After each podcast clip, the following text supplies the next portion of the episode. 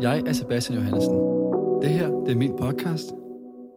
Det, der er interessant og relevant for mig, det her, det kommer i snak. Diskursen.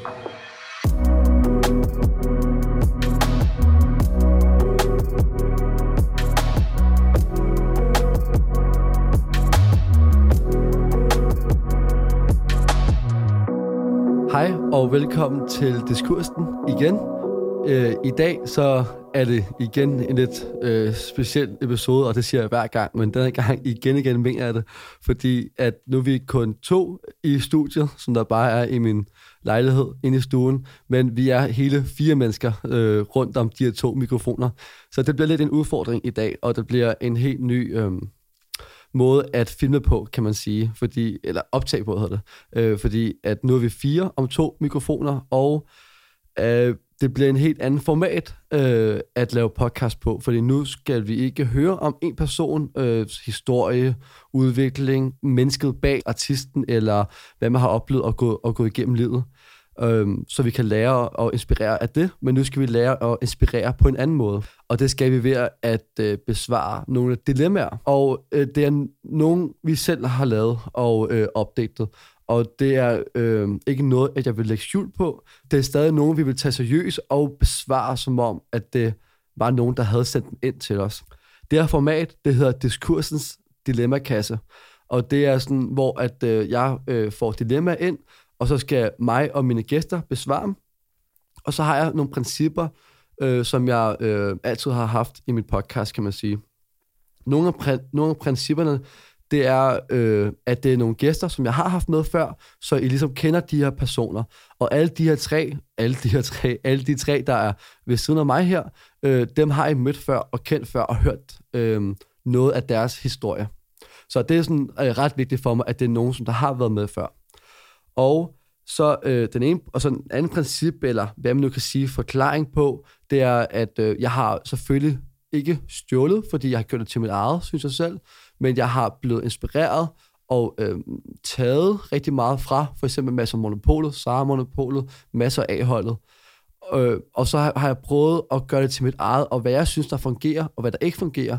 Øh, så jeg håber, at I vil øh, prøve at give det en chance og respektere, ligesom, øh, hvad jeg synes, der er fedt. Fordi der er ligesom nogle andre øh, elementer i det, i det her. Det er rigtig meget det samme, det vil jeg gerne tilgengive, men det er også, øh, ja, der er også rigtig meget, som jeg har øh, selv, øh, ligesom, hvad hedder sådan noget, selv har lavet på, kan man sige. Jeg, øh, mig her, Sebastian, der er øh, min egen vært her i min podcast, jeg selv deltager i dilemmaerne, mine gæster har selv et dilemma med, hver især. Og øh, ja, så er der nogle andre ting, jeg ikke lige kan skrive, som I ved, øh, det med syn, og så kan jeg ikke have en bunke noter ved siden af mig, så det hele er sådan lidt øh, øh, freestyle, der med intro. Så jeg, jeg, vi, vi tager det hen ad vejen sammen. Øh, det synes jeg er lidt nemmere. Så jeg håber, at øh, I vil øh, tage med mig øh, øh ind til de her øh, mennesker, som der sidder ved siden af mig, og så kan vi prøve at besvare nogle sådan, dilemmaer. Og det vigtigste er for mig, at nu når man, man kan sige, at de opdigter, så det er ikke nogen, der får ud af noget. Men jo, fordi det er nogle dilemmaer, som der er... Øh, nogle kan være basale, nogle kan være noget, der skal i hverdagen, noget, der kan ske i livet. Det er nogle ting, der bøvler hen, hen ad vejen, så man kan ligesom godt lære og inspirere af de her svar her. Og det vigtigste for mig er, at vi reflekterer over, hvilke ting, der ligesom sker her i livet, så vi kan få noget ud af det. Det er sådan set det vigtigste for mig. Så det vigtige er ikke, at der er nogen, der får et svar, fordi der er forhåbentlig en derude, der kan få et svar på noget, som man ikke lige havde gået og tænkt over, eller man har tænkt over. Så jeg synes, at vi skal komme, øh, komme til det. Så jeg tænker, at øh, vi starter med at sige hej til øh, diverse gæster. Vi øh, siger hej til øh, Merle. Hej. Som der var med for et par gange siden med angående øh, Merles stress. Og, øh, og så øh, siger vi hej til øh, Maddie. Halløj. Og Maddie var med øh, historien på øh, ham og hans far. Fra, det var den allerførste rigtige episode, kan man sige. Og så siger vi hej til Miran. Hej igen. Øh, og det var så den historie med øh, integration øh, med ham og hans familie. Og øh, så tænker jeg på, i stedet for at sige det her med første gang, øh, da jeg øh, mødte dem, eller så dem, eller kom i forbindelse med dem, så prøver vi at øh, gøre noget andet og siger, hvad er ikke deres udvikling, fordi det er ikke det, altså vi kan prøve at sige, hvordan går det nu fra, øh, øh, fra den gang af, for eksempel. Så det behøver ikke at være en udvikling, men det, vi kommer nok hen til, derhen af til, at vi kommer nok til at snakke om udviklingen, kan man sige. Øh, så det er ikke for, det, det, det vigtige er, er for mig at sige, det er ikke det vigtigste, at, at, at de skulle have kunne opnå noget eller noget. Men det så har de faktisk gjort hver især siden da. Så ja, det er jeg faktisk ret glad for, at, at de har selvfølgelig. Men jeg tænker, at vi starter med Merle. Og øh, Merle, nu kommer sådan et rigtig basalt ord, eller, eller sætning hedder det, som, mm.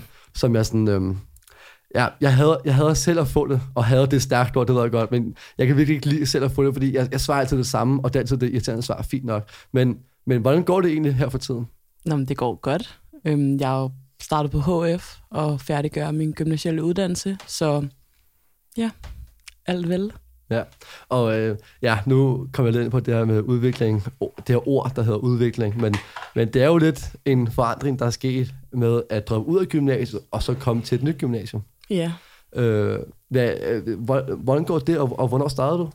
Øhm, jamen, jeg startede jo her i midt august, og det går fint. HF, der er også lidt mindre øh, stress på, øh, og mindre sådan krav, så øh, jeg synes, jeg passer ret godt ind. Fedt. Øh, og øh, mindre stress på, at det angående fag, tid, øh, og så pres på, at hvad man skulle kunne, hvad, hvad man skulle kunne til gymnasiet. Giver det mening? Ja, altså jeg har mindre fag, og så får man jo ikke karakterer på samme måde. Øhm, så det er bare meget mindre pres på, øh, hvilket jeg synes er rigtig dejligt. Var, var det også noget, du var opmærksom på inden, altså inden at du sagde ja til et HF? Det var, det var, der var noget, du, altså, det var en af de krav, du tænkte, okay, det vil jeg faktisk gerne prøve igen så. Altså nej, det var egentlig bare, fordi det er nemt at afslutte, mm. øhm, fordi jeg havde merit i forvejen, og så var det måske egentlig bare mere et plus. Ja. Nå, det er det der med, at man har øhm, man har ligesom opnået nogle fag, eller øh, fuldendt nogle yeah, fag yeah.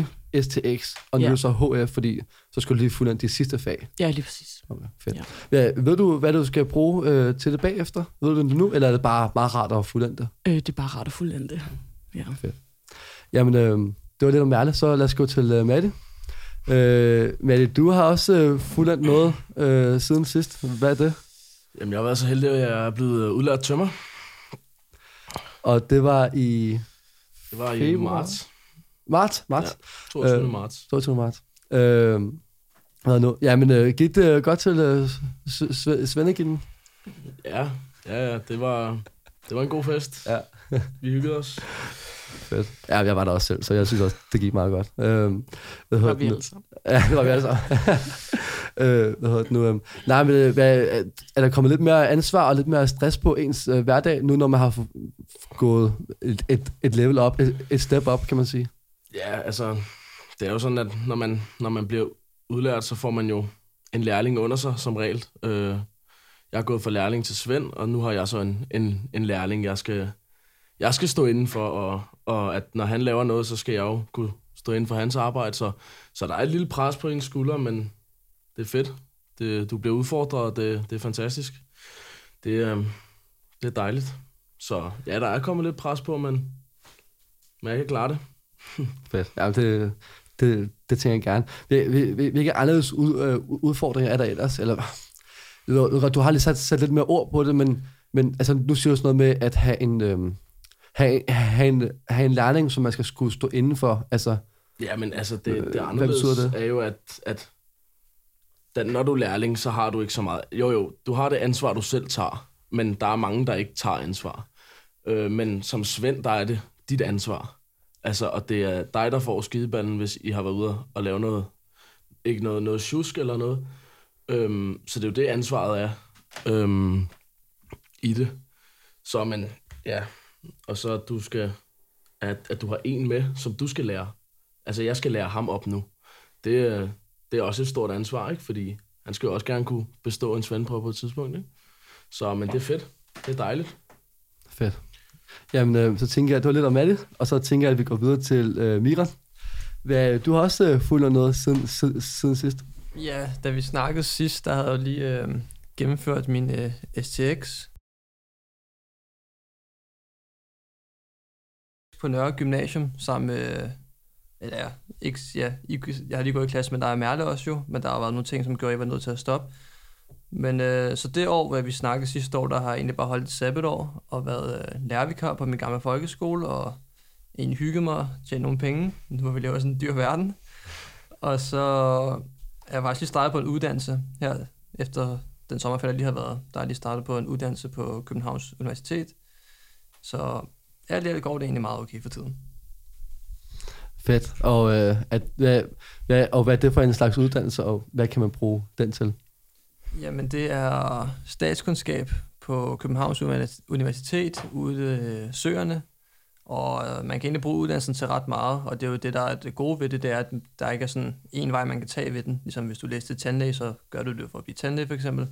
Men som statskundskab kan du både bruge det i institutioner, i virksomheder, både privat og offentligt, og du kan også få lov til at arbejde inden for ministerier og FN og EU, og så kan man også bruge det til at rejse verden rundt, altså så have nogle jobs, hvor man rejser og oplever verden på en anden måde måske. Så ja, det var en god uddannelse, men den er sgu også lidt hård.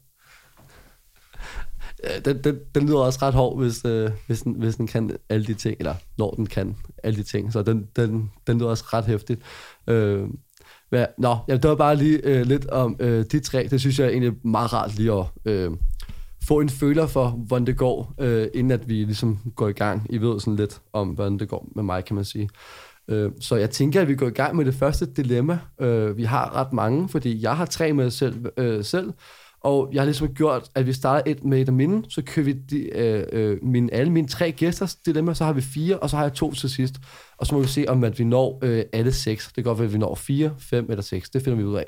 Øh, men øh, jeg vil heller ikke, hvis nu vi kunne gå i gang, altså gå i gang med en diskussion, så vil jeg heller ikke bare lukke dilemmaer ned, så vi skal nå dem alle sammen. Så vil jeg hellere nå fire rigtig gode, frem for seks for mange, kan man sige. Øh, fordi jeg vil også gerne af, afslutte dem rigtig godt, og hvis vi er gode til at reflektere og svare på de spørgsmål, og prøve at hjælpe dem, der har skrevet ind i vores egen verden, så, øh, hvad hedder nu, så, så vil jeg ikke ødelægge det. Og så vil jeg lige sige, agtigt, så vi, vi alle sammen vi er med fra nu af, så siger vi det som om, at vi skal besvare et spørgsmål. Og øh, jeg kommer ikke til at nævne vores egen verden, eller hvad, hvad, hvad vi forestiller os. Fordi vi har skrevet hver vores dilemma, og dem, der har kommet med hver vores dilemma, vi skal ligesom tænke over, eller forestille os det, at vi har snakket med øh, personen. Så det er dem, der har kommet med dilemmaet, de ved ligesom mere om personen, end hvad vi andre gør. Så der kan godt være nogle bonusinfo eller noget, og det er bare, hvad de ved, og, og så nogle andre ting, vi ikke ved, fordi vi ved ikke om personen, dem, der har skrevet ind. Dem, der har skrevet ind, de har skrevet ind. Så jeg tænker, vi går i gang nu. Og en lille, øh, en lille øh, note til det her er, at Mira kommer til at læse alle seks dilemma op, fordi at ja, angående mit syn, så mig at læse op, det kan jeg ikke, så derfor har Miran fået chancen, og det er jeg sådan set rigtig, rigtig glad for. Det kommer, så kan I så regne ud, det kommer alle mine gæster til at få en chance for at øh, få læst op, fordi det kan jeg ikke. Men jeg tænker, at vi går i gang med det første dilemma, som jeg har snakket, øh, som jeg har øh, kommet med. Nu er det tid til dialog, måske du synes, den er god, måske du kunne lære noget, få noget inspiration, få noget inspiration konspiration. Yes, og det lyder egentlig bare på, at øh, der er kommet en besked fra en kvinde, som skriver, Hej diskursens dilemmakasse. Jeg er en kvinde på 25 år og bor sammen med mit kæreste i et rækkehus. Vi har lige købt os en bil til deling imellem os to. Vi har indgået en aftale om, at vi helst ikke skal bruge den til de nemme ting, f.eks. det med at tage ud og handle, eller tage ud og arbejde osv., da vi egentlig har alt det inden for en god cykelafstand. Selvfølgelig kan man jo få lov til at bruge bilen i nogle særtilfælde, men øh, det er ikke meningen, at den skal bruges til at gøre de nemme ting. Den her aftale overholder min kæreste og jeg, kæreste og jeg egentlig rigtig godt, men nu kommer, det, nu kommer vi til dilemmaet. Min, mor, min bror er begyndt at låne vores bil ofte, og det er noget oftere, end hvad min kæreste og jeg selv benytter os af bilen. Min bror bor ikke særlig langt væk fra os, øh, fra vores rækkehus, og det er egentlig derfor, at han har så nem adgang til vores bil. Så at starte med skulle han egentlig bare låne den til at teste sig selv for corona, og, som tog cirka 20 minutter i bil øh, fra der, hvor vi bor. Nu er benyttelsen af bilen blevet oftere, og han bruger den egentlig kun til sine egne erindringer, eller ærner hedder det jo, sorry, øh, hvor det kunne måske tage 5-10 minutter for ham at køre, og det vil måske tage et kvarter 20 minutter for ham at cykle kan personligt godt mærke, at min kæreste synes stille og roligt, at det er begyndt at blive irriterende. Øh, jeg har også, jeg har også selv begyndt at synes, det er en smule irriterende, og det var heller ikke formålet med bilen, at min bror så skulle bruge den til sådan nogle små dumme ting.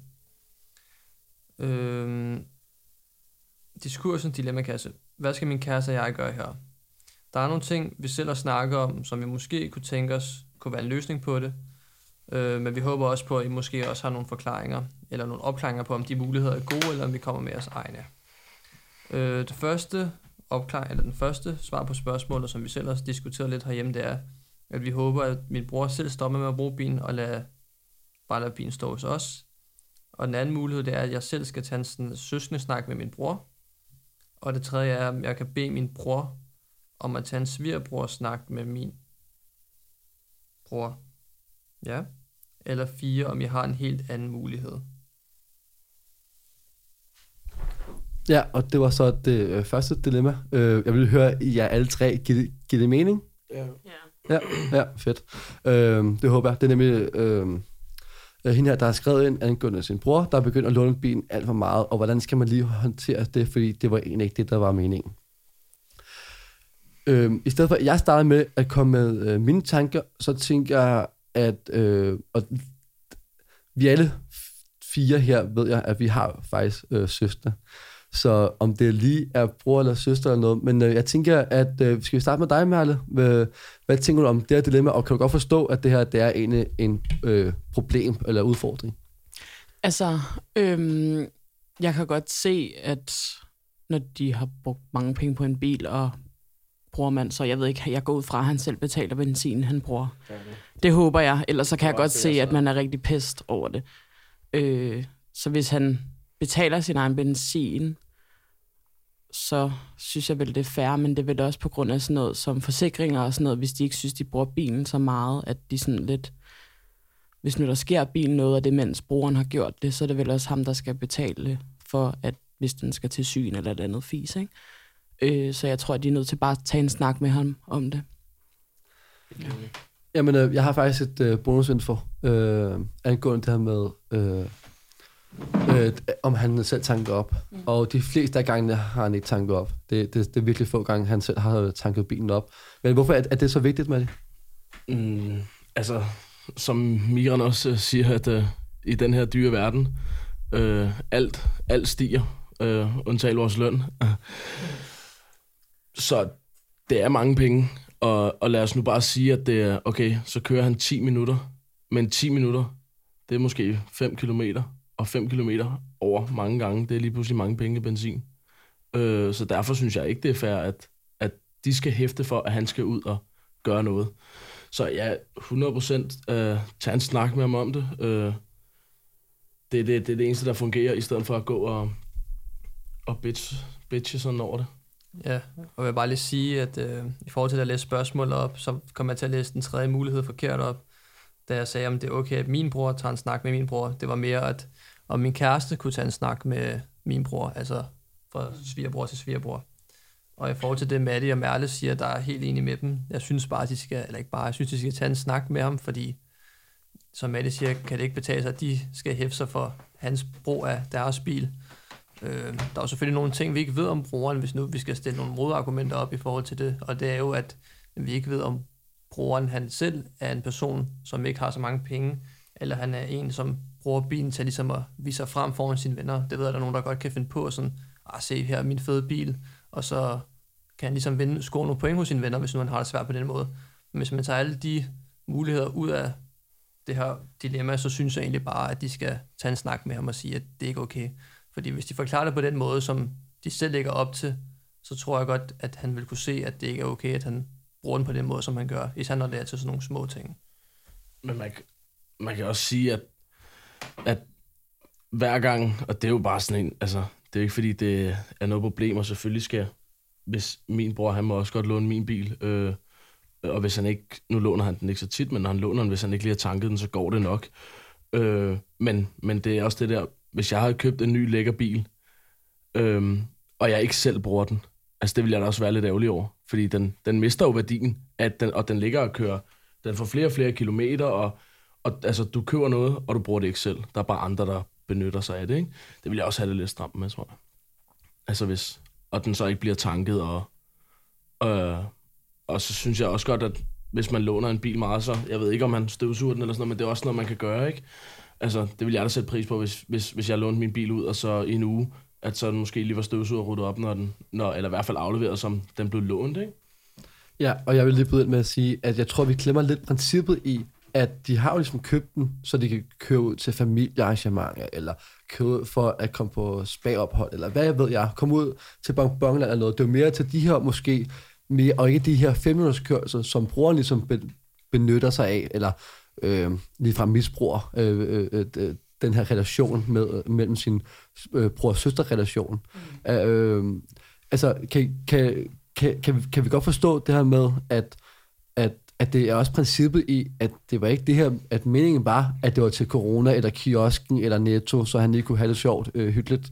Øh, Øh, kan, kan I godt forstå princippet i? Ja, 100 procent. Og så skulle man måske bare have sagt det fra start af, og ikke lod ham blive ved med at låne den, fordi så er det, at problemet hober sig op, i stedet for bare at være sådan, det er min bror, jeg selvfølgelig kan bare sige det til ham. Altså.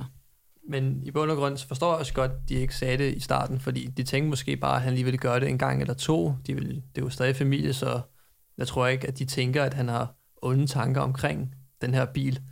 Men hvis de selv har planlagt at de køber den her bil, for at de skal bruge den til nogle store ting, for eksempel. Hvis nu de bor på Sjælland, at tage til Jylland eller Fyn, eller til en fodboldkamp langt væk, hvis nu de også skal sådan noget, så forstår jeg godt, at de har købt en bil, fordi den gør egentlig tingene meget nemmere, men som de andre, Maddie og Merle også påpeger, så er den dyr i længden, hvis den bare bliver brugt til sådan nogle små ting. Men, men de, de kan jo også godt sige deres egne regler. Altså sådan med, at vi har altså købt den her bil, og, og, og den er for, hvis vi skal, skal noget, på, altså der ikke er cykelafstand. Og så må de jo også sige, du må godt låne vores bil, øh, men, men hvis, du kan, hvis du har muligheden for at cykle, så synes jeg, at, at, at du skal gøre det. Det vil, det vil også vigtigt, at de, at de nævner deres egen regel om deres bil. Øhm, ja, jamen, øh, jeg er stort set helt enig, og jeg kan rigtig godt lide den her med samtale, samtale, samtale, dialog. Øh, det er rigtig meget det, som jeg selv, her, Sebastian her, øh, selv står inden for, øh, at man skal tage en samtale, åbne sig mere op, øh, snakke om, om de ting, der ligesom trykker sig på. Men øh, så lad mig spørge øh, Mira, øh, hvem er det, der så skal øh, tage snakken? Er det øh, øh hendes kæreste, er det hende selv med bror, bror søsterrelation, eller er det svigerbror til svigerbror relation? Øh, altså jeg synes, at kære, altså søsteren, hende der har skrevet spørgsmålet ind, selv kan tage en snak med sin bror om det. Øh, alt afhængig af, hvor godt et forhold hendes kæreste har til hendes bror. Øh, hvis nu det er meget godt, og de laver ting sammen, ikke til hverdag, men måske en gang imellem, så kan de jo også godt tage en snak sammen, fordi de i bund og grund også er hans bil. Det er jo ikke kun øh, ja, søsterens bil, vel? Det er også lige så meget kærestens. Så, men i altså første omgang, så synes jeg, hun skal tage en snak med ham. Og hvis han virkelig føler sig næsten sådan fornærmet over det, fordi at, som måske hvis han får en følelse af, øh, ej, hvordan kan det være, at min søster ikke engang gider at lade mig låne, så normal en ting, fordi for nogle mennesker er en bil jo bare en bil, og for andre er det jo noget, der betyder måske lidt mere så skal han måske bringes ind over. Lad os tage hele vejen, øh, hele, hele vejen rundt. Hvad siger du med det? Ja, ja, jeg er, også, jeg, jeg er meget enig med, med Miran der, at, øh, at, at, at sådan en ting, det, det burde søsteren og broren bare, bare lige klare. Øhm, ja, jeg kan godt, altså hvis han bliver skuffet, så er det jo sådan, de har jo bare været søde og vil låne bilen ud, så er det jo bare hans problem, eller hans utaknemmelighed måske. Øhm, så jeg synes klart, at søsteren bare skal hive fat i ham hurtigst muligt, for det lyder jo til, at det er et problem, der går over i til ham. Øhm, jamen, jeg er også bare enig med drengene. Øhm, søsteren, og hvis ja, de har et godt forhold, øh, bror og svigerbror, så kan han vel også være med i snakken. Ja. Jamen, øh, jeg har et bonusinfo her, her til sidst. Øhm, jeg, jeg, jeg ved, at, øh, at, det, at det irriterer nærmest mere kæresten, end det irriterer øh, øh, søsteren. Men det irriterer så søsteren, fordi det irriterer hendes kæreste. Giver det mening? Altså det der med, at når ens partner, det trykker sig på, så påvirker det ligesom også den anden øh, lige så meget, øh, hvis ikke mere, fordi at det er hendes bror, der ligesom er på spil, kan man sige, og som der irriterer i, i den her situation. Men øh, hvad nu hvis, altså, øh, øh, går det, at, øh, at man laver nogle tidsrammer, tidsrum i, at han kan tage den, eller laver man regler, eller, eller øh, hvilke regler, eller bliver det for besværligt, tænker I? Øh, jeg tænker, det bliver ikke for besværligt, men når det er deres bil, så kunne de måske godt sætte nogle regler op, men de behøver ikke at sætte nogle tidsrammer op for, hvornår han skal bruge den. Fordi man ved aldrig, hvis nu, altså hvis nu der sker noget pludselig i deres liv, hvor de skal bruge deres bil, imens han er ude, så det er jo et stort problem, de selv står i. Så jeg synes ikke, de skal sådan sige til ham, at du må bruge den hver anden søndag til det og det og det. Men når han så spørger, øh, så kan de måske tillade sig at spørge ham, om hvad vil du gerne bruge den til? Og hvis han siger det bare for at tage ned i kiosken eller netto lige rundt om hjørnet, så kan det jo godt tillade sig at sige nej. Men hvis han nu faktisk skal noget, som er lidt større end det, eller lidt længere væk, og de har ikke skal bruge bilen selv, så kan de jo godt sige ja. Men de kan jo stille de regler og rammer op over for ham, og så må de jo tage den derfra. Og så i forhold til det, du sagde før med, at det irriterer kæresten mere, end det irriterer søsteren, så synes jeg stadig, at søsteren skal tage snak med ham, fordi de er et forhold sammen, så hun gør heller ikke godt af at lægge den over på kæresten, hvis hun, hvis hun går over til sin bror og siger, ja, min kæreste hader, at du bruger bilen, jeg hader et stort ord, men det synes han jo måske, hvis det er derfor, at de dilemmaer er kommet ind, så fordi så kommer der måske ikke noget beef mellem de to, men de stiller hinanden lidt dårligt over for hinanden, så jeg synes egentlig bare, hun skal tage den. Enig. Ja, enig. Jeg har faktisk ikke så meget ekstra at tilføje til det. Nej. Jeg synes, det var meget fint. Fint, fint. Øh, det, det, det, må man også, det må man også gerne sige enig, fordi man behøver selv ikke at sige det samme øh, hele ja, tiden. Eller modsige, bare for modsige. Ja, jeg vil sige noget bare for at sige noget. Så, så, Jeg er så, ikke det, enig. Nej, det er fint at sige enig. Øh, ej, nu kommer jeg til at klemme, hvad jeg godt vil sige, fordi jeg har noget godt at sige til det. Men øh, så, må jeg, så vil jeg også gerne lige svare på det. Øh, det her med øh, tidsrum og regler og sådan noget, det tror jeg ikke er, mu- er ikke øh, det, der er det gode, eller det, der kan øh, klare det, kan man sige. Men, men mere det her med at fortælle principperne lige så meget, som det var mellem kæresten, øh, mellem, mellem, parret, så også forklare brugeren øh, principperne omkring den her bil øh, som Miran også var inde, inde på. Øh, så det her med at uddybe og forklare de her principper, der er om, om, den, om den her bil, og så må man så se, om det bliver forbedret eller ej, øh, kan man sige. Ja. Øh, så jeg synes egentlig, at vi har været ret meget inde på det, synes jeg selv. Øh, ja. Og så vil jeg lige spørge om noget, eller er vi, er vi så også enige om, at han selv skal tanke op hver, hver gang efterfølgende? Ja. øh, selvom, det, selvom pengene for mig er ikke det vigtige, det er mere det her med, at man synes, at irritationen er... Men jeg vil godt mærke på os alle sammen, at vi var ret enige om, at han selv skal betale. Det er bare et princip, synes jeg. Ja. Ja. Hvis der har været en gang eller to, fair nok, han ikke har tanket. Men hvis han har brugt den så mange gange, så, så er det en principsag til sidst. Fordi det er lige meget om det er familie eller en af dine venner. Hvis du låner noget af deres, som på en eller anden måde, ja, bilen mister jo sin øh, evne til at kunne køre, hvis der ikke er benzin på den. Og det er ligesom alle andre ting. Hvis du låner noget, som gør, at værdien af den bliver mindre, og du selv kan sørge for, at den kommer op igen, ved at for eksempel at skulle tanke en bil, så skal du gøre det, fordi det er bare ren ja, formalia normalitet. Det kan man godt gøre. Og øh, nu skal jeg tage til et spørgsmål, som der var stort set det samme, fordi så kommer vi ind på igen der med, men hvad hvis han ikke ved det, så er det det her med at have den her di- dialog.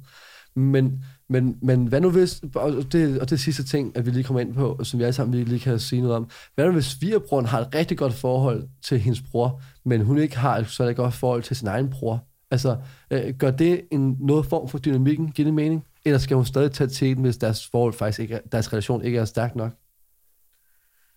Det, det synes jeg. Hun skal stadig tage til den. Okay. Mm. Ja. Det, det, ændrer, det ændrer ikke på noget, kan jeg høre.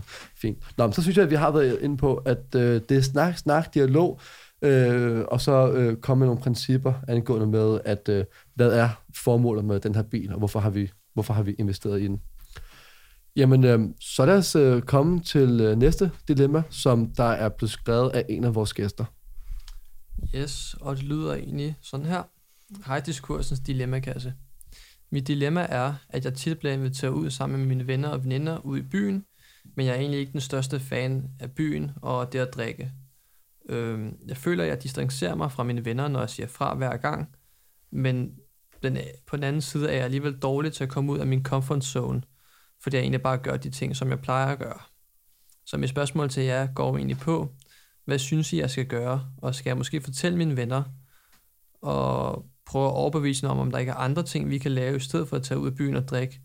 Eller skal jeg egentlig bare prøve at komme ud af min comfort zone, og prøve at tage med i byen en gang imellem? Med Mette, vil du øh, sætte de første par ord på det, det dilemma? Altså, man skal jo, man skal jo aldrig gøre noget, man ikke altså, har lyst til. Øhm, men jeg kan godt se det for hendes altså, synspunkt af, at, at, at man skal prøve at få overtalt en hel vennegruppe på at, at lade os vi tage ud og lave et eller andet andet, end at gå i byen. Den er også svær, og det synes jeg, den er. Øh, fordi de måske, nu ved jeg ikke, hvor mange de er, men, men lad os bare sige en 5-6 stykker, og så er der, og så er der hende. Øh, det, det er svært at få, hvis, hvis de 5-6 stykker godt kan lide at gå i byen, så det er svært som den ene at, at, at ikke være så glad for det, ikke? Øhm, så jeg, ja, jeg synes, den er lidt svær. Øhm, men jeg synes også helt sikkert, at hun skal komme ud af sin comfort zone øh, og prøve at tage med, og prøve at give det en chance. Øhm, ja. Øhm, ja, og jeg tænker også, altså så tager man med, og så tager man bare hjem igen, hvis man ikke synes, det er fedt at være der. Øhm, og så har man prøvet, og så tænker vennerne sikkert også, fedt at du prøvede.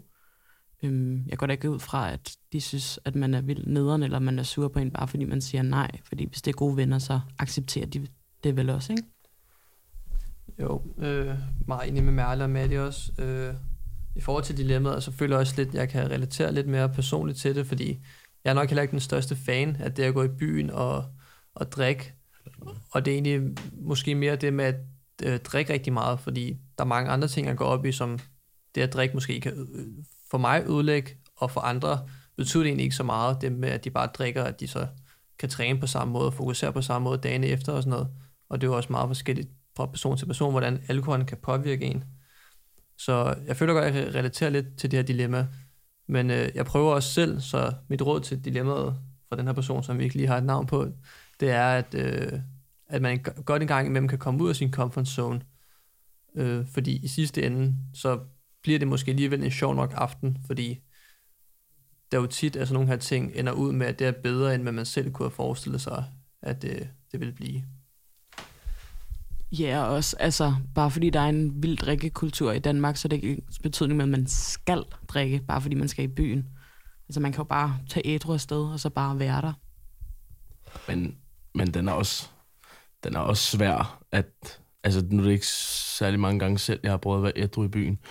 Øh, men, men jeg tror også, øh, øh, og det kan simpel relatere lidt til, at, at det er svært at være ædru i, i byen, og det er også det, det vil jeg da også selv synes, fordi folk, de, de er stive, de, de har det for fedt, øhm, og når du, når du drikker, så, ja, så bliver man jo bare, altså, hyper, eller jeg gør i hvert fald, øh, og man hygger sig bare, ikke?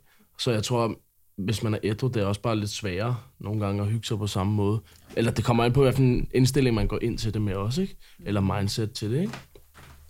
Jamen, den setting, øh, hvad hedder det nu? Den setting, der lige står alene, jeg har ikke særlig mange selv været i byen ædru.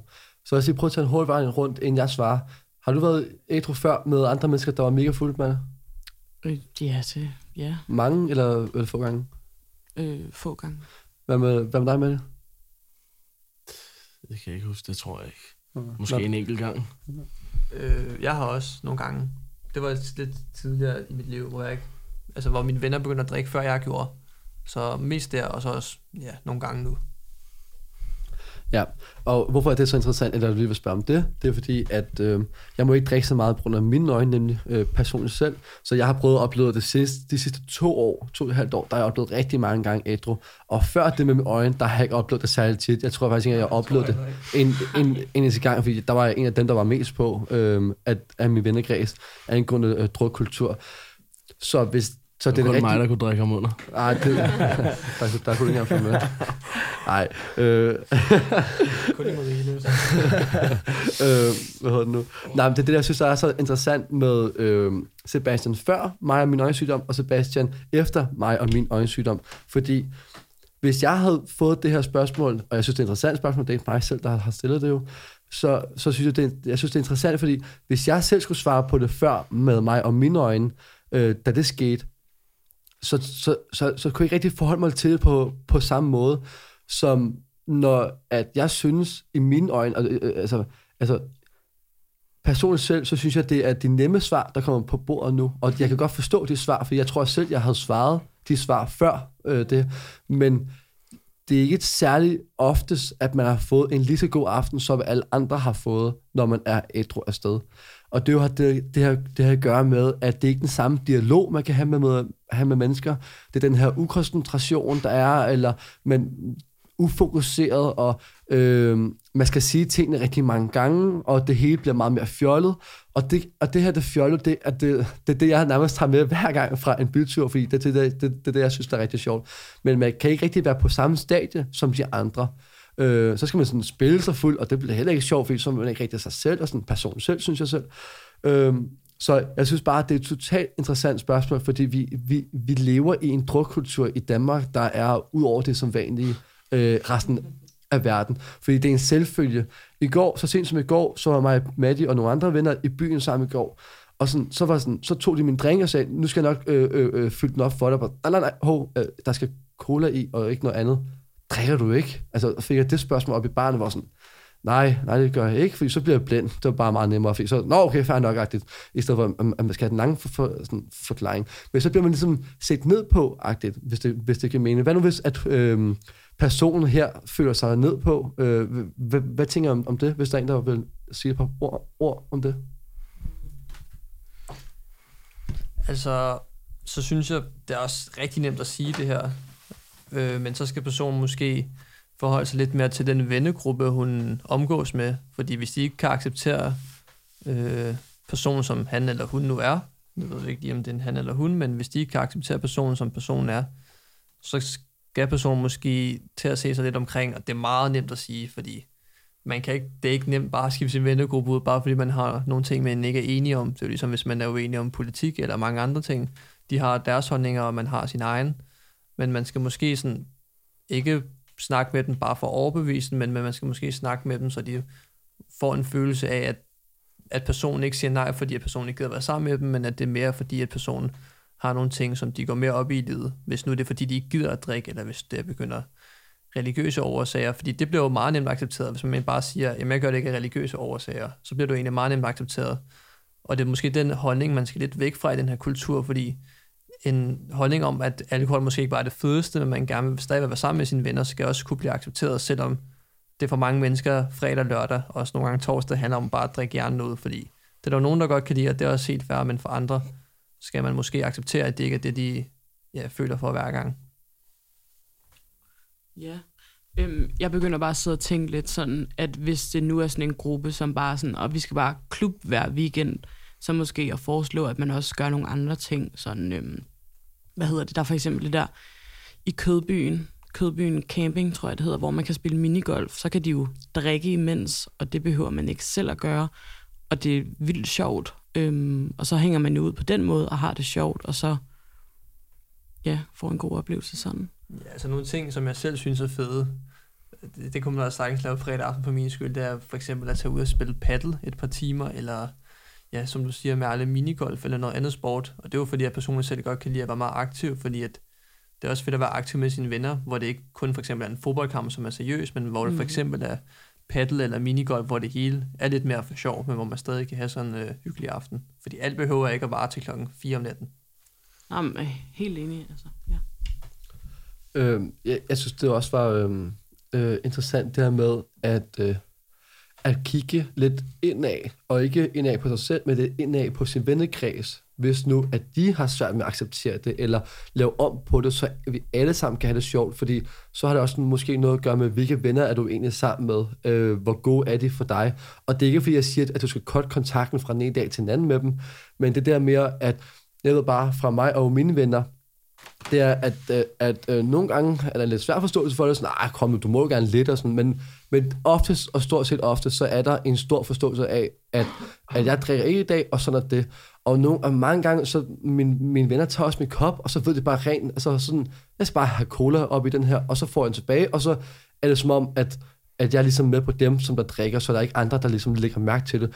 Det, det ved jeg betyder rigtig meget for mig, fordi så gør mine venner en stor indsats for mig, ligesom. Altså, og det der med, det vigtigste for mig, det er indsatsen. Mm. Så hvis hun ligesom har et dilemma, problem, udfordring med det her med sin vennekreds, at de ikke rigtig har forståelse for, at, at hun ikke har en lige så fed aften som, som de andre, så er det igen det her som før, dialog, snak om det, øh, åbne sig, høj, øh, åb, åbne sig op, hedder det. Og det er jo det, der er det, det, der, der er det svære. Øh, Ja, altså, ja, enig, og så bare være sådan der, at man synes, de måske er lidt dømmer ind, og det er vel egentlig lidt hårdt at være i, øh, hvis man ikke føler, at man er lige så meget med også. Ja. Men, men jeg kan også godt forstå, altså, at hun synes, det er svært, øh, fordi det er jo svært, at en skal gå op mod en hel gruppe og sige, mm. hvad, nu synes jeg, vi skal gøre det her, men, men, men det er en super fin idé, den der Merle har med for eksempel, at sige, skal vi ikke tage spille det der minigolf, fordi så kommer hun ud og laver noget andet, og de vil gerne drikke, lyder det jo som om, øh, og det kan de, har de også muligheden for, så det synes jeg faktisk var en super, super fin idé, og i hvert fald en, en idé, man, man, man kunne prøve. Ja, eller bare sådan der, er der nogen, der er alene hjemme, så kan vi lave aftensmad og bare sidde og snakke, altså. Det er jo ikke fordi, men hvis det er sådan en gruppe, der går i byen hver weekend, det lyder også rimelig hårdt, ikke? Og, altså, der er, jo, der er jo nogen, der gør. Det er der nogen, der gør, ja. så også, måske, også nogen herinde, eller ej, ej. Og så, og, og så sidder herinde, ej. Øh, hvad hedder det nu? Øh? Nej. Jeg kan lige bygge en bror, mand. øh, nej, ved du hvad, jeg synes, det var en overraskende god idé, øh, det her med, fordi det har jeg ikke overraskende på den måde at forstå, den har jeg ikke selv tænkt på, men det her med minigolf i Kødby, jeg vidste godt, det var der, men jeg har ikke tænkt på, at det kunne være en element til at gøre en aften sjov. En aften sjov for os alle sammen. Øh, Øh, fordi, fordi det kan det helt, helt, helt sikkert godt gøre. Mm. Jeg kender det her spil, der hedder Beer Pong, gør måske alle sammen. ja. øh, og det, jeg kan godt lide, fordi det er ligesom en, en udfordring i til at sk- kunne skyde. Jeg kan selv være med i det, fordi jeg kan bare hælde soren op. Øh, så, så, så det her med, at der er en udfordring at spille, jeg ved godt selv, at jeg er konkurrencemennesker, så derfor synes jeg, det er sjovt, men det er jo men det, er det her med at tænke over, hvad er det for en gruppe, jeg er sammen med? Hvordan kan vi gøre det sjovt for os alle sammen? Så den er jeg helt enig i. Ja, også bare det med, at gruppen så inkluderer en, selvom man er ude at drikke.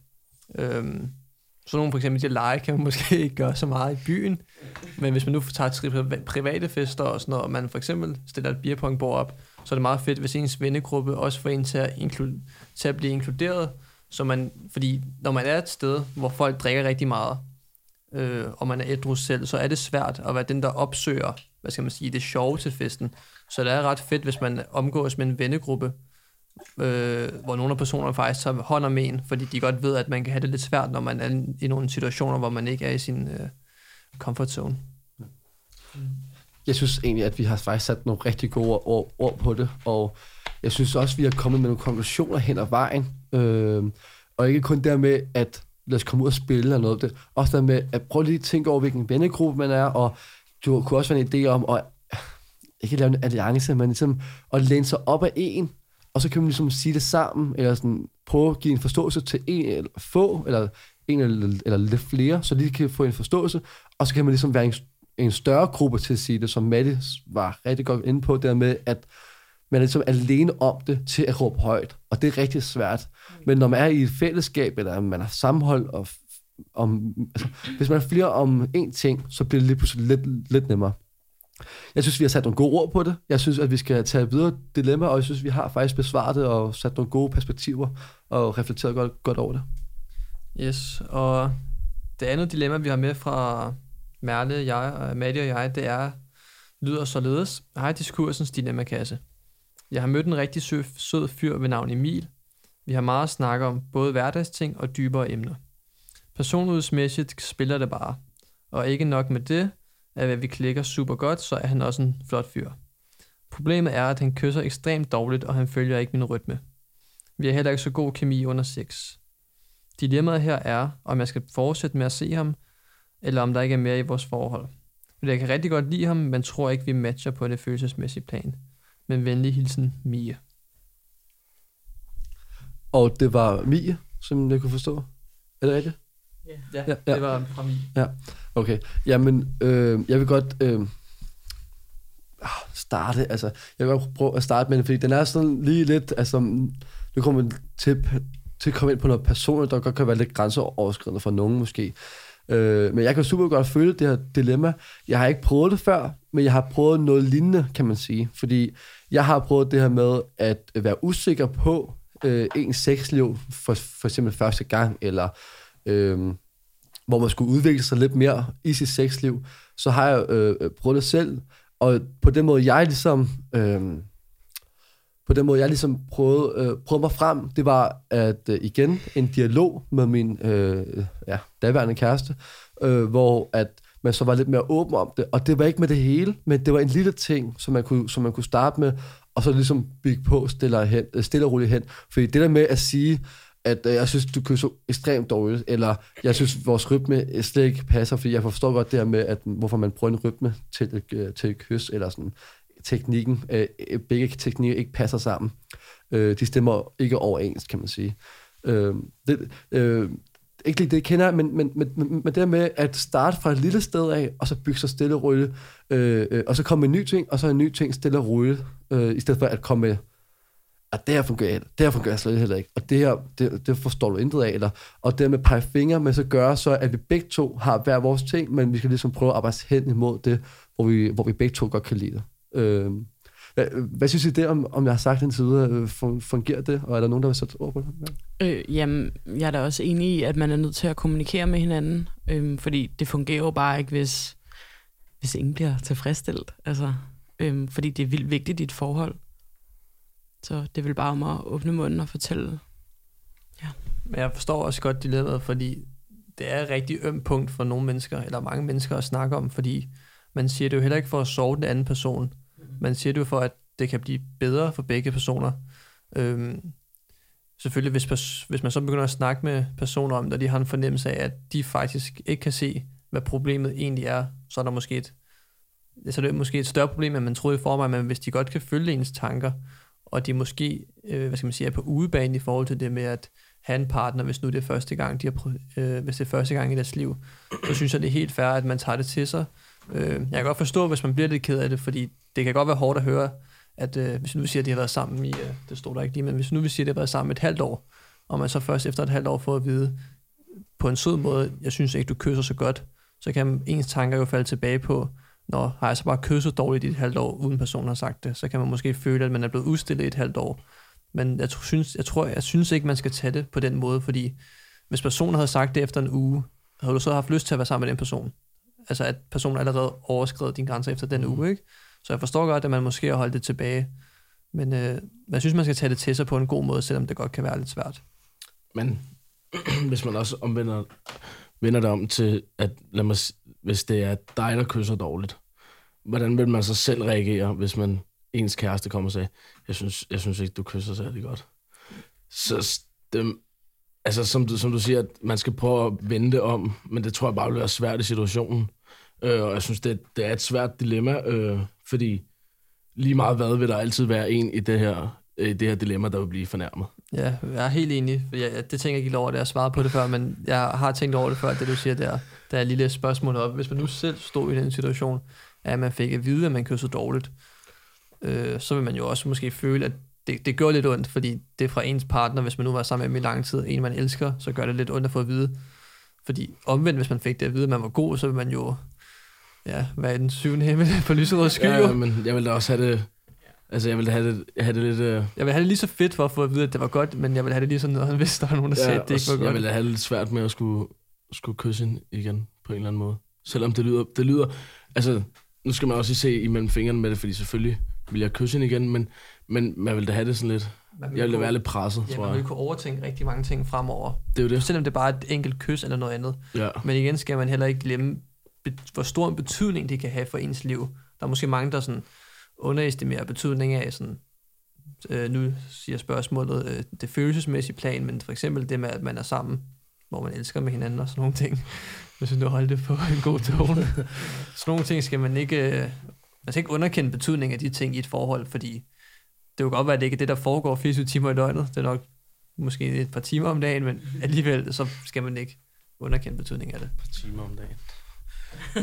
Okay. I forstår, hvad jeg mener. Jeg forstår det godt, og jeg synes, vi er sammen, vi er sammen, vi har sat nogle rigtig gode øh, ord på det faktisk. Men, men ja, ja, og i et forhold, der at man bliver nødt til at snakke om det jo. Altså, og, og selvom den er, det er ikke den sjoveste samtale, og, og, hvis, og hvis det er så stort et, et problem for, for, for Mie, så, må, så bliver hun nødt til at nævne det. Det gør hun. Hvis hun føler, det går ud over, at hun ikke elsker ham, fordi han kysser dårligt, og så bliver hun nødt til at tage hånd om problemet, synes jeg. Så hvis jeg skulle give et råd, så vil jeg sige, at øh, få snakket om det hurtigst muligt. Jamen, det, det er også lidt en dealbreaker, hvis man ikke sådan... Hvis man synes personlighedsmæssigt, åh, han er bare fantastisk, og så lige pludselig så kysser man, og så er man bare sådan, øh. altså, så er man sådan, okay, ej, tænder jeg overhovedet på dig? Eller er du bare en ven-agtigt? Altså. Ja, ligesom hvis man kysser en random i byen, og de kysser, ja, helt dårligt, så er det jo bare sådan, det var den ene gang. Men hvis det er med en person, man elsker, så, eller er sammen med partner med, så ved man jo også godt, at i længden kan det godt blive lidt irriterende måske, fordi man vil jo gerne give sin partner noget kærlighed. Men hvis det, man får igen, ikke er rart for en, så synes jeg, ja, som Mathias også, Maddie sagde før, Mi skal tage snak, tage snak med Emil. Og jeg tror faktisk, der er mange i livet, der godt kan relatere en lille smule til det her, fordi man vil jo ikke skuffe den partner, man er sammen med, uanset hvad, men hvis, man, hvis Emil kan lide Emil, så tror jeg også, han vil kunne tage det til sig. Ja, jeg kan huske øh, det, som jeg startede med at sige, øh, angående med mig og min øh, daværende kæreste, det var, det var da svært, det var, jeg vil, gerne, jeg vil gerne personligt gerne gøre det så godt, som jeg kan, så jeg kan tilfredsstille den anden. Det var det, der var det vigtige for mig. Så dermed, at, og det jeg sikker på mig, øh, nu når hun har den her gode connection, ud over øh, det, det, det seksuelle, så, så, så, så tror jeg også, at det er vigtigt at have tanken bag, at jeg gør det, det her i en god mening. Så uanset hvor svær situationen er, så vil man gerne gøre det i en god mening. Og det her, som øh, I har været inde på, det er, så, det er, altså, det er vigtigt, og nu skal jeg til at sige alt afgørende, men, men det er rigtig afgørende på den måde at forstå, at at altså kan kemien, og dermed, at som Merle sagde, tænder på dig, stille ryge, ryge øh, ikke ryge af, altså sådan ryge, øh, stille ryge hen ad vejen, så, så kan det måske gå den forkerte vej, stille ryge, hvis man ikke ligesom er åben øh, om, omkring det, og har en dialog omkring det. Og jeg kan også godt forstå den her med, at øh, næste gang, at, at man skal kysse, fordi så sidder den i baghovedet, og øh, det vil den helt sikkert gøre. Og, øh, og som i sidste episode med øh, Nico Blond, så var vi også lidt inde på det her med, at øh, han kommer ind på det her med nogle gange sådan lidt... Øh, det lidt seksuelle i det, kommer han også lidt ind, ind, ind på sine tekster, fordi, som han også øh, kom ind på, det, det, det er jo en del af det her at være, øh, at være kærester og elske den anden partner, kan man sige. Det er jo en del af det, og det er jo det, som øh, det er jo det, der også er det, er det, er det dejlige ved det, og mindst lige så vigtigt. Øh, ja, som du også sagde, Sepp, det der med, at så kan man komme til at skulle tænke over det næste gang, man kysser. Man synes, at det er vigtigt, at man også husker, at, at i et forhold, så er der tit følelsesmæssige emner, som man går, altså som er, hvor der både er op- og nedtur i et forhold. Så bare fordi, at det er noget, for eksempel noget seksuelt, eller det, at man kysser, så skal man ikke tage det som om, at det er noget, der er større end alt muligt andet i livet. Så i starten vil man skulle tænke over, det ville være ligesom, hvis man fortalte sin kæreste, at der var noget, man synes, at personen gjorde var irriterende, så vil man jo også tænke over, at man ikke skulle gøre det i starten, men efter noget tid, så ligger det jo bare på ryggen. Og det tror jeg faktisk er præcis det samme her, hvis men det er jo ikke fordi, det er også det med, at man gider ikke, det er måske lidt akavet, at man skulle sidde og lære sin kæreste, og så skal du kysse sådan her, som om det er en anden men, skoleteam. Men man lærer, jo, man lærer også en anden kende. Ja. Altså, man lærer jo, altså, altså fremadrettet, eller sådan på længere sigt, der lærer man jo også godt, hvad den anden kan lide, og hvad, ja, jeg ved ikke, hvordan. Ja, så jeg tænker godt, at Mie kan tage snak med Emil, fordi så må han, ja, så må han kunne tage det. Og hvis han tænker over det i starten, så går det nok også, fordi hvis han så kan mærke, at wow, jeg kan godt se, hvad hun mener, det er, sgu meget, det er meget bedre. Mm. Så er det jo, gavner det jo både ham og hende, ikke? Og så går der noget tid, og så tænker han ikke over det mere. Ja. Jeg synes, vi har sat nogle gode ord på det igen. Øh, virkelig overrasket over, hvor, hvor, hvor godt det her også gik. øhm, så det er bare, ja, jeg er utrolig glad for jeres svar, og hvor åbne og, og ærlige I, i er, fordi at, og modige, ikke mindst. Jeg synes, at øh, vi går videre til næste dilemma, og jeg synes ikke, at vi kommer med en fast øh, konklusion eller øh, facit på det, øh, men, men, men jeg synes, vi kom godt omkring, hvad man ligesom kunne gøre, og sætte øh, ord og følelser på, øh, øh, hvad, hvad man siger, sætte ord og følelser på øh, omkring situationen. Så lad os prøve at gå videre til næste dilemma, øh, som Miran lige skal læse op igen. Yes, så tager vi et af dine dilemmaer, og Sebastian, vi laver lige om på rækkefølgen. Øhm, og det lyder sådan her. Hej, diskursens dilemmakasse. Jeg er en kvinde på 30 år og bor sammen med min kæreste i Indre København. Vi har været sammen i 6 år nu. Vi har det rigtig godt sammen og har en rigtig god fornemmelse, og har en rigtig god fornemmelse for os. Men der er lige en ting, som bekymrer mig lidt. Øhm, det er nemlig, at min kærestes job slash karriere, det er, at han gerne vil stå igennem i musikbranchen. I mine øjne er det rigtig svært at tjene penge i musikbranchen, fordi det er sådan en lille nåleøje, og det er rigtig svært at slå igennem. Han er nu 30 år gammel og har ikke tjent en krone på det. I starten lavede han en form for techno house, og nu er han gået i den mere poppet vej, så han har egentlig ændret retning undervejs. Personligt selv synes jeg, det lyder rigtig godt, men det er ikke sikkert, at det er godt nok til at slå igennem. Der er som sådan ikke noget galt med vores økonomi, det jeg dækker ret meget af den, øh, og af den årsag støtter jeg ham også utrolig meget.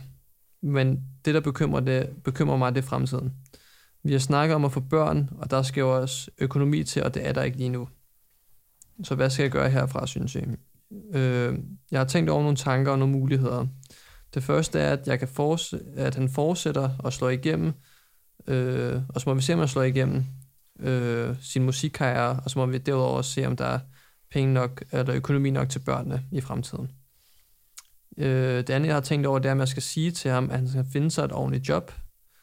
Og det tredje, jeg skal prøve at sige til ham, at han har x antal år til at tjene x antal penge, øh, for at den her økonomi faktisk bliver ved med at gå okay, især hvis vi får de børn i fremtiden, som vi har snakket om. Ellers må han opgive sin drøm, synes jeg. Øh, og det sidste er, om I har eventuelt nogle andre muligheder om, hvordan jeg kan støtte ham og hjælpe ham på bedste vis. Øh, inden vi går i gang med at besvare, forstår vi alle sammen dilemmaet? Mm. Yeah. Ja. Ja. Fedt. Øhm, ja. Nå, altså, øh, er der nogen, der vil starte, eller skal jeg ligesom øh, prøve at starte på den selv? Jeg starter. Øh, ja, jeg starter. Jamen, øh, jeg kan øh, godt relatere lidt til det selv, angående med det, som I hører nu. Jeg lytter, og det, som I er til øh, min podcast. Det er noget af det, som jeg brænder for, og min passion for. Øh, det, jeg vil også gerne prøve at lave musik en dag, men det er ikke det, jeg laver, men det er øh, selve podcasten. Og det vil jeg ikke rigtig gerne slå igennem med, og jeg prøver at gøre alt for øh, at slå igennem med det. Så jeg kan også selv relatere lidt til det her med at øh, lave noget, hvor at det ikke er lige nemt at tjene penge på det hver gang, fordi øh, hvorhen skal man lige blive ansat for at øh, tjene penge på øh, det her job, kan man sige. Så det er et helt andet slags erhverv, end hvad en almindelig dansker, kan man sige, øh, uden at øh, negligere det. Så øh, jamen, jeg kan godt, øh, det var bare for at sige, at jeg kan godt øh, genkende det, og øh, jeg kan godt forstå, det er et svært dilemma, fordi at man, man er passioneret omkring noget, hvor det ikke lige er nemt at tjene penge på. Og hvis man også gerne vil have børn på sigt, øh, så kan det være rigtig svært også. Øh, så jeg, jeg, jeg synes personligt selv, at det kan være svært at svare, og, og jeg har sådan set et svar, men jeg vil vente til, at nogle andre har sat ord på. Øhm, ja, jeg sidder bare og tænker, at øh, hvis han seriøst ikke laver andet, øh, så kan jeg godt forstå, at kæresten synes, det er lidt sådan irriterende måske, eller sådan, nu er det sådan lidt nu, så måske at få et, øh, det ved ikke, DJ-job, hvis han kan finde ud af sådan noget. Han kan vel finde ud af en DJ-pool, tænker og alt det der fis. Jeg har ikke styr på sådan noget her, så jeg snakker bare. Men øh, hvad hedder det? Eller ja, få nogle jobs inden for det, eller ja, have et job, og så have det ved siden af, ligesom du har, Seb. Øhm, og så håbe på, at han bliver større. Når han gør, så kan han sige sit job op og fokusere fuldstændig på musikken. Jeg tror også, det er ligesom de der øh, YouTube-influencers, øh, som også nogle af dem har job ved siden af, og så, uh, nu er jeg godt nok blevet stor, nu har jeg ikke tid til begge dele. Så jeg tror, at det er sådan, han skal gøre, ikke? Øh, jo, jeg er meget enig med Merle. Øhm, ja, han skal måske tage et kig ind af, han er blevet 30 år, og hvis han virkelig brænder for det, så kan det jo være, at det er noget, han har gjort i rigtig mange år. Øh, og hvis han ikke er kommet længere igennem det her lille nåleøje, så skal han måske tage et, øh, en, eller et kig indad, og øh, prøver måske at veksle med, at han bruger det her musik som et mere som en hobby og i sin fritid, og at han finder et job, hvor han kan tjene nogle penge og bidrage lidt. Fordi man skal ikke øh, man skal anerkende betydningen af, at det ikke kun er den ene partner, som skal tjene penge. Især hvis den anden har mulighed for det, så skal man måske også øh, kunne hjælpe på den front. Øhm, bare et lille råd, så kan det måske være svært for den her person, at øh, skulle fortælle sin mand, at, øh, eller kæreste, at øh, han skal opgive sin drøm, fordi det kan han måske, han kan, det er den, måske den følelse, han står tilbage med. Så hun kan måske bede noget, noget familie eller nogle andre om at tage en snak med ham, og måske lægge nogle, ikke de steder stikpiller, men måske nogle hints om, at han måske skal ændre sin retning, fordi at øh, deres fremtid ligesom står på spil. Jeg tænkte også, i stedet for at han selv, hvis han godt vil have eget navn, så måske arbejde, eller søge, om han kan arbejde øhm, for nogle musikselskaber, og så bare lave musikken.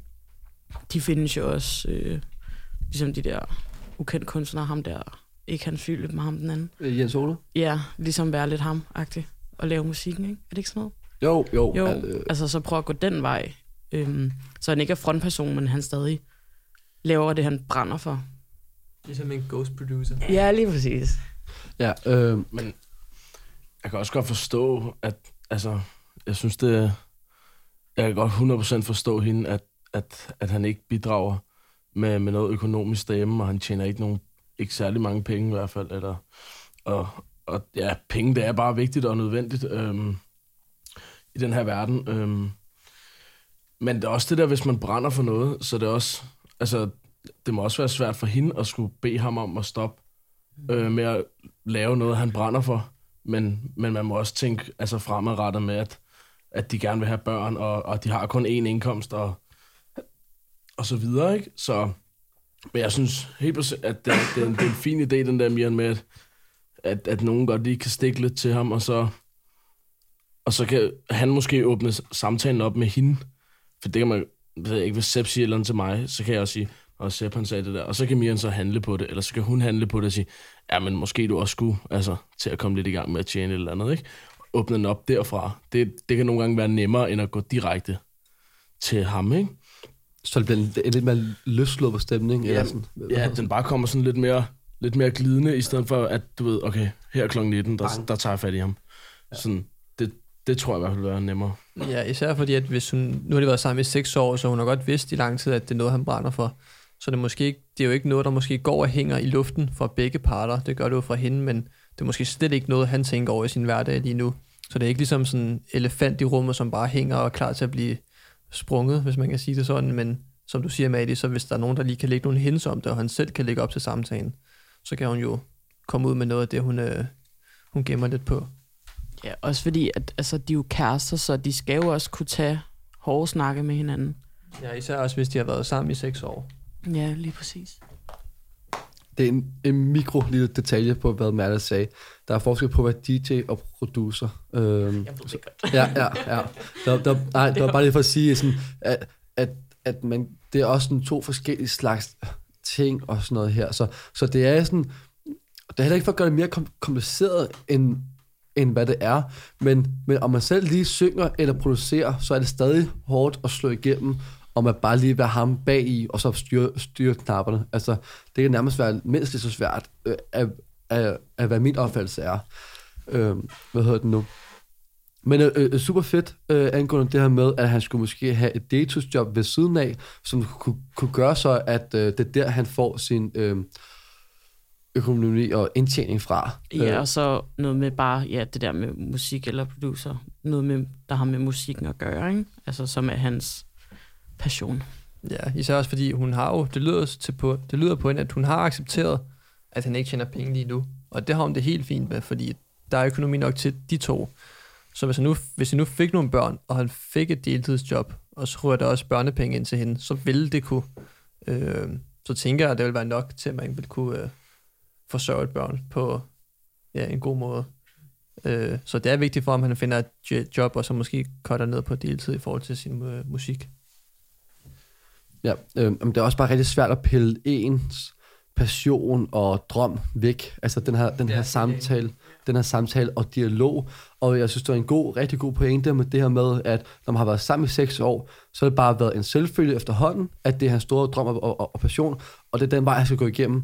Nu har vi ramt de her 30 år, og, man, og vi har snakket om at have børn, så den her med, det er ikke sikkert for ham, at den her, nu siger jeg måske sådan, en, en, en kliché, den der med at vågne op til virkeligheden. Det var, det var hans virkelighed, så den, den er ikke så god, men det her med, at nu må du også til at sådan lige se den anden vej fra, eller den anden, sådan, og vente om at se, nu skal du også til at komme i gang med at, at, at tjene penge på den ene eller den anden måde. Øh, og det er jo ikke så vigtigt for hende, om, hun, om han virker som om, om han så er pædagogmedhjælper, eller øh, skraldemand, eller hvad han nu er. Altså, det vigtige er bare, at nu skal vi også til at stable en familie sammen på benene, for lige, lige nu går det fint, men, men hvad så senere hen? Øh, men så vil jeg gerne lige prøve at køre den hele vejen rundt, fordi der er også et spørgsmål, der hedder, øh, der er også, sorry, der er også et spørgsmål, der hedder, øh, øh, hvordan støtter man, øh, man, ham, man ham bedst? Lad os bare sige det her med, at han får et deltidsjob. Hvordan støtter man ham så bedst muligt, øh, muligvis? Og hvad, og hvad tænker jeg om den her med, at øh, x antal penge på inden for et x antal år? Altså jeg synes, den med x antal penge på x antal år, den er lidt... Øh, den skal hun droppe, synes ja. jeg. Den er lidt... Øh, den er ret hård. Den er for, den er for sort-hvidagtig. Ja. Det, det er for alt for klare rammer. Øh, eller ikke klare rammer, det er for sådan uklare rammer. Sådan, hvad hvis han så når halvdelen, så er det jo egentlig måske også okay, men mm. ikke okay alligevel, fordi der er sat nogle andre rammer. Øh, jeg synes, uh, deltidsjob, del, deltidsjob lyder meget fint. Også i forhold til det, du sagde før, Sepp. Øhm, så synes jeg ikke, man skal gøre det for blødt. Jeg synes, det er fint, at hun siger til ham, at han bliver nødt til at vågne op til hendes virkelighed. Han har taget, eller, nu har hun taget højde for hans virkelighed i så mange år. Øh, og som du siger, selvfølgelig er det mega nederen at tage hans strøm fra ham, fordi det kan føles sådan. Men han, nu har hun taget i så mange år sådan næsten plejede ham ved at kunne styre. Altså, Sugar mama. Ja, altså hun har jo ligesom, ja, jeg plejede ham, 1, 2, 3. sørget for hans økonomi, som han ikke selv har gjort. Så måske skal, så synes jeg faktisk, det er okay, at hun siger det på en lidt hård måde. Og hvis han så slet ikke kan se det, så er der måske nogle andre ting, de skal arbejde på. Men jeg synes godt, hun kan sige til ham, at der er en anden virkelighed, som også insisterer. Og det er, at hvis hun ikke er sammen med ham, hvad gør han så med sin musik? Fordi det lyder som om, at den musik kun fungerer lige nu, fordi hun kan forsørge ham økonomisk. Mm. Jamen, det er også sådan, jeg, så, det er også sådan, jeg forstår det, at det er faktisk sådan, sådan set hendes økonomi, der opretholder øh, udgifterne. Øh, sådan, ja, hans drøm. Hans drøm. Ja. Øh, det, sådan, hvad hedder sådan noget nu? Øh, ja, det er hende, der gør øh, sådan, totalt sådan kunstig underdræt, eller det er hende, der sådan, ligesom holder, holder, holder, holder det i live, kan man ja, sige. Ja, holder hånden over, over ham, kan man sige, eller under ham. Ja. Øhm, yeah. Men jeg, jeg, jeg synes, vi har sat nogle fine ord på det igen, og det med at komme med et facit, det er heller ikke det vigtige. Det vigtige, det er dialogen mellem os fire og snakken, og hvordan vi reflekterer øh, og svarer på det. Så jeg synes egentlig, vi, vi, vi kommer godt omkring det, og så lad os øh, komme, øh, komme videre til det, til det næste dilemma. Hej diskursens dilemma-kasse. Jeg har en ven, som er startet på et studie, og han er egentlig ret glad for det, men jeg kan godt mærke, at han ikke er den største fan af der, hvor han er startet. Øh, de mennesker, han omgås med, øh, kan han mærke på, øh, synes, at noget at det her sted er noget af det fedeste, de har oplevet i deres liv, og han er måske bange for, at han så ikke har valgt det rigtige selv, fordi hvad hvis nu der er et andet sted, han synes er mega fedt, ligesom de synes, det her sted er. Øh, jeg har gået i gymnasieklasse med ham, og der var han rigtig god, så jeg er sikker på, at han godt kan finde noget andet, han kan blive glad for. Og han er egentlig kun 22 år gammel, så det haster ikke for ham, synes jeg. Mit spørgsmål til jer, det er, hvordan synes I, jeg skal hjælpe ham Øh, og hvad synes I, han selv skal gøre i forhold til det her problem, han har med sit studie? Jamen, øh, er der nogen, der gider starte? Eller, det kan jeg godt. Okay, fedt. Jeg synes, øh, altså, som kammerater, der, øh, der skal man tage en snak med ham, fordi man kan jo hurtigt mærke på sine kammerater, om der er noget galt. Altså, hvis det er rigtige kammerater, så kan man godt mærke, om, om der er noget galt. Øh, og, og, og køre samtalen med ham, øh, som som Miran også læser op, han er kun 22, han har et langt liv foran sig. Øhm, der er også, man ser stadig nogen nu, der er 40, der tager en ny uddannelse, så man bliver aldrig for gammel til en uddannelse. Øhm, jeg synes, han skal, altså, men sådan, sådan er jeg opdraget, men man altid skal give det en chance. Øh, det er lidt for nemt nogle gange bare at sige, det kan jeg ikke. Øhm, jeg synes, han skal give det en chance. Øh, prøve det af måske se, om han kan få nogle gode relationer til, til dem, han går i klasse med. Og så, og så hvis det virkelig ikke er, er det, så, øh, så synes jeg bare, man skal støtte sin kammer, eller han skal støtte sin kammerat i, at, at, at det er fint, at han dropper ud. Øhm, for det er der ikke noget galt i. Man skal ikke bare gøre det for at gøre det, fordi nu man startede på det. Øh, man skal også have sig selv med i det. 100%. Også, altså, øhm, det her med, der er også, man kan vel også mærke på sig selv, om man virkelig ikke har lyst, hvis han hver morgen kan mærke sådan der, jeg har virkelig ikke lyst til at tage i skole, og man kan bare, han inderligt bare kan mærke det i kroppen, og kroppen siger fra, så skal han bare ikke tage afsted. Så skal han bare droppe ud. Men hvis det er fordi, det er lidt hårdt, og selvfølgelig noget nyt, det er altid hårdt, øhm, der hvis han føler, at han godt kan klare at give det en chance, så synes jeg da også bare, det er det, han skal. Men hvis han får det sådan der psykisk dårligt af at tænke på bare at skulle i skole og ikke har lyst til det, så skal han ikke. Jamen, øh, jeg er meget enig med Merle og Mette, fordi at øh, det med at starte på et studie, det skal man ikke synes, det synes jeg i hvert fald ikke selv, man skal sammenligne med for eksempel gymnasiet og folkeskolen, fordi det er jo en ting, man skal igennem, og man så synes, i hvert fald folkeskolen, og man synes, det er kedeligt eller ej, så bliver man nødt til at kunne klare det. Studier er lidt mere ligesom et valg, som man selv har taget, på baggrund af, at man troede, der var, ligesom, hvis han har personen troede, at der var nogle ting, han synes, der var fedt på studiet.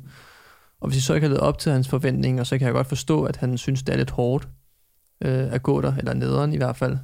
Øh, jeg står faktisk selv lidt i samme dilemma, fordi jeg startede på noget, der hedder statskundskab, ude på, det ved jeg ikke, om I sagde i starten, det gør jeg vel. Jo, øh, på Københavns Universitet. Og øh, der kan jeg virkelig mærke på nogle af mine medstuderende, at det er noget af det fedeste, de nogensinde har prøvet i deres liv.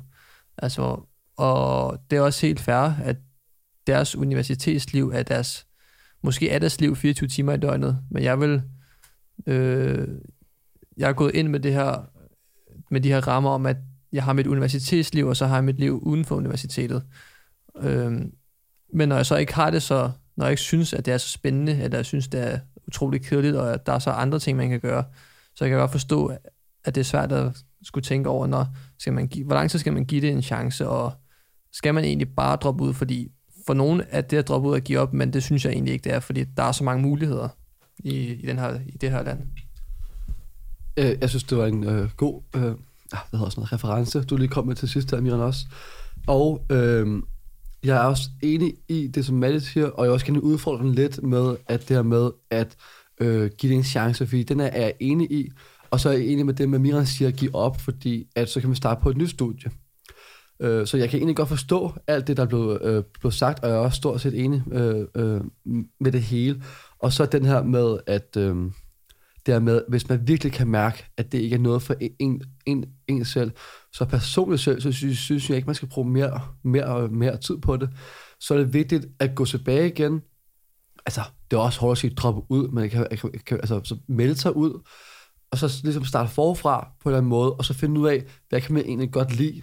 Og det kan man så finde ud af at finde et job, man godt kan lide, tjene sine egne penge, øh, øh, få klæden ud af det, og så øh, bygge sig stille og roligt op igen, og finde ud af, hvad man, hvad, hvad man egentlig godt kan lide i, i sidste ende, skulle jeg til at sige. Men øh, du, jeg synes, du er 100% ret, ret i det, du siger, Sef, fordi øh, det kan godt være, at det lyder hårdt at sige, at man dropper ud, men man melder sig ud. Jeg synes, at det med studie, det er lidt ligesom et job på en eller anden måde, fordi det kan blive så aktuelt i ens liv, øh, og det betyder meget for ens identitet, at man går der, fordi det fylder meget i ens liv, fordi der er rigtig meget selvstudie på mange af de her store studier, eller små som store. Øh, og det er jo ligesom, hvis du finder et job, du ikke er glad for, så er det jo også helt fint at sige op. Og det er det samme med universitet, fordi der er så mange andre muligheder, du kan finde. Også, øhm, for eksempel min kusine, hun går også på universitetet og læser øh, biologi lige nu. Og der er jo også nogle emner, hun synes er røvsyge. Men hun ved, hun er nødt til at gå igennem den for at nå, hvor hun godt vil hen. Så nogle gange skal man også bare lidt sådan, bare gøre det, og så vide, at det bliver bedre, ikke? Men altså, ellers så tage en snak med læreren eller studievejlederen og sådan, hvis man synes, lige nu er det super dårligt for mig, eller det går ikke så godt, og kommer vi over i nogle andre øh, emner, og, eller sådan måske lige få, øh, hvad hedder det der, årsplanen? Pensum. Pensum, ja lige præcis. Og kigge på den og se, er der jo noget her, der overhovedet interesserer mig. Fordi hvis der er det, så skal det jo nok i sidste ende øh, betale sig. Men hvis man faktisk overhovedet ikke synes, noget af det er spændende, så er det da bare spild af tid at gå der. Enig. Jamen, øh, jeg synes, at... Øh, jeg synes, der er fed, kommer nogle fede sætninger ud, og de, øh, den her di- dialog og besvar, be, besvarelse. Øh, fordi jeg kan også godt høre, at vi snakker af erfaring, øh, os alle fire, og hvad vi har oplevet før, øh, hver især, og det er jeg sådan set øh, rigtig glad for, at vi øh, deler ud. Øh, det kan man også nævne bagefter, når vi er færdige. Men, men jeg, jeg kan bare mærke det her med, at vi alle sammen øh, øh, for, forstår øh, dilemmaet, og øh, prøver ligesom at sige det her med at mærke efter, og så prøver ligesom at få et større perspektiv end frem for her og nu. Men alligevel, hvis man har det dårligt her og nu, så skal man altså, og, og man kan mærke det, hvis det bare lige er, som Merle også er lige inde på, om det bare lige er et ikke emne et eller to, der ikke lige passer ind, så skal man selvfølgelig fortsætte, fordi så skal man æde den lort, eller hvad man siger, så skal man ligesom tage, øh, tage den, ikke? Øh, og, så, og, og så ligesom øh, komme videre, fordi i sidste ende ved man så, at så man, kan, man, kan man bruge det her til noget. Men hvis man ikke rigtig kan se den store kliché, lys for enden af tunnelen, så, så skal man selvfølgelig ikke gøre det, synes jeg. Øh, men ja, øh, er der, er, der, er der flere, der har noget at sige til det, eller har, har vi egentlig ikke sagt det, vi skulle? Jeg synes, vi kommer ret, jeg synes, vi kommer ret fint ind på, på, på, på det. Ja. Jamen, fedt. Jamen, øh, vi når ikke et, øh, et til dilemma. Øh, hvad nu? Så jeg vil egentlig bare sige øh, tusind, tusind tak til jer tre, øh, for at I vil øh, deltage en gang til i en episode. Øh, fordi det her det er en lidt anderledes måde, og hvis der var lidt problemer med lyden, så handler det også lidt om, at det her med, at vi skal skiftes øh, to og to om to mikrofoner. Men tusind tak til jer tre. Jeg synes, I er super modige, og ja, det er tak meget, lige meget. tak. Selvfølgelig. Øh, Løve.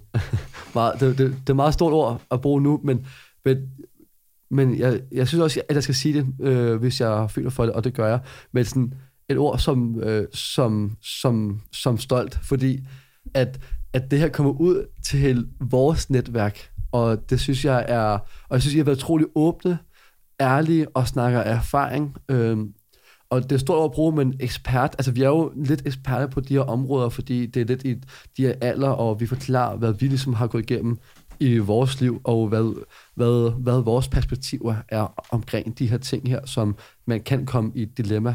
Øhm, så tusind tak til jer tre. Jeg, jeg synes, det har været en mega fed episode, og den har kun noget, som øh, de andre episoder ikke kunne. Og øh, det er jeg bare glad for, at jeg har lavet øh, sådan noget, som øh, jeg har været med til at lave sådan noget, som, som det her. Så det er, øh, det er, det er, det er jeg virkelig glad for, og taknemmelig for. Så øh, fedt. Øh, hvordan, øh, kan, kan man også spørge om, øh, hvordan I synes, at det fungerede øh, hver især? Jeg synes, det har været sjovt og fungeret godt. Jeg synes, vi har været gode. Fedt. Øh, jeg kan meget. jeg synes også, det har fungeret super fint. Øh, det har været sjovt. Øh, det har været meget spændende at høre andres holdninger også. Øh, mm. nu, er vi jo, nu er vi jo alle, alle sammen venner her. Øh, øh, hvad hedder det nu? Men det er, jo, det er jo ikke så tit, vi sidder og snakker om sådan noget her. Så det er også meget sjovt. Øh, det har været fedt at prøve. Tak for invitationen.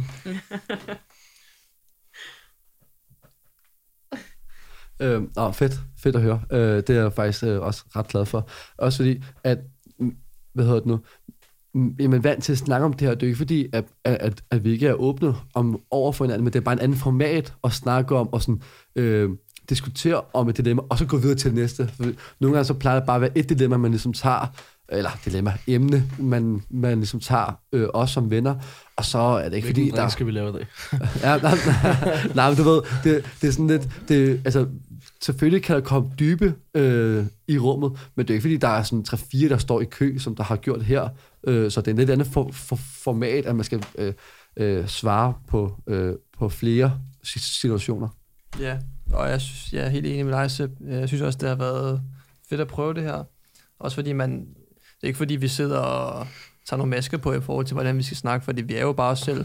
Men man tager måske lidt mere højde for, at der er nogle andre, der lytter med, så man ikke bare snakker, som om, ligesom du siger før, hvis nu man bare var sammen med sine drenge, så snakker man måske bare lige hurtigt om tingene. Men nu går vi lidt mere i dybden og forholder os til situationer, som vi kunne forestille os, at andre mennesker, især på vores alder, øh, og måske lidt ældre også, kan relatere til. Ja, og helt enig. Og det vigtigste er, øh, og det er nærmest i alle episoder indtil videre, det vigtigste er for mig at sige, det er at øh, være den, du er, og vi er os selv i det rum. Og det er faktisk også det, der gør, at jeg er, øh, bruger et ord som stolte er, fordi vi er alle sammen, os fire liv, os selv, hvordan vi selv vil svare, og er, øh, vil være i de her situationer. Øh, så, øh, så ja, tusind tak øh, til øh, jer tre, og til mig selv selvfølgelig. Øh, så, tak, så. så god til øh, Ja, fedt. Ja, men, uh, tusind tak, og jeg håber, at I derude, har, dem der har lyttet, har fået noget ud af det, og vil uh, også uh, sådan, komme med jeres uh, feedback på, uh, uh, hvordan I ligesom har uh, fået den her, og I synes, at det ikke kun er 20 stjåler, men jeg også har prøvet at gøre det til vores eget, fordi det er også ret vigtigt for mig på en eller anden måde, kan man sige. Men øhm, fedt, tusind tak, øh, for at I har lyttet med, og det her med at like og dele det her, og øh, give fem stjerner der, hvor I lytter til jeres podcast, fordi så bliver jeg promoveret endnu mere, og så kommer vi mere ud, og så kan vi prøve at gøre diskursen endnu større. Øh, ja, husk at passe på jer selv derude. Vi, øh, vi lyttes ved. Diskursen.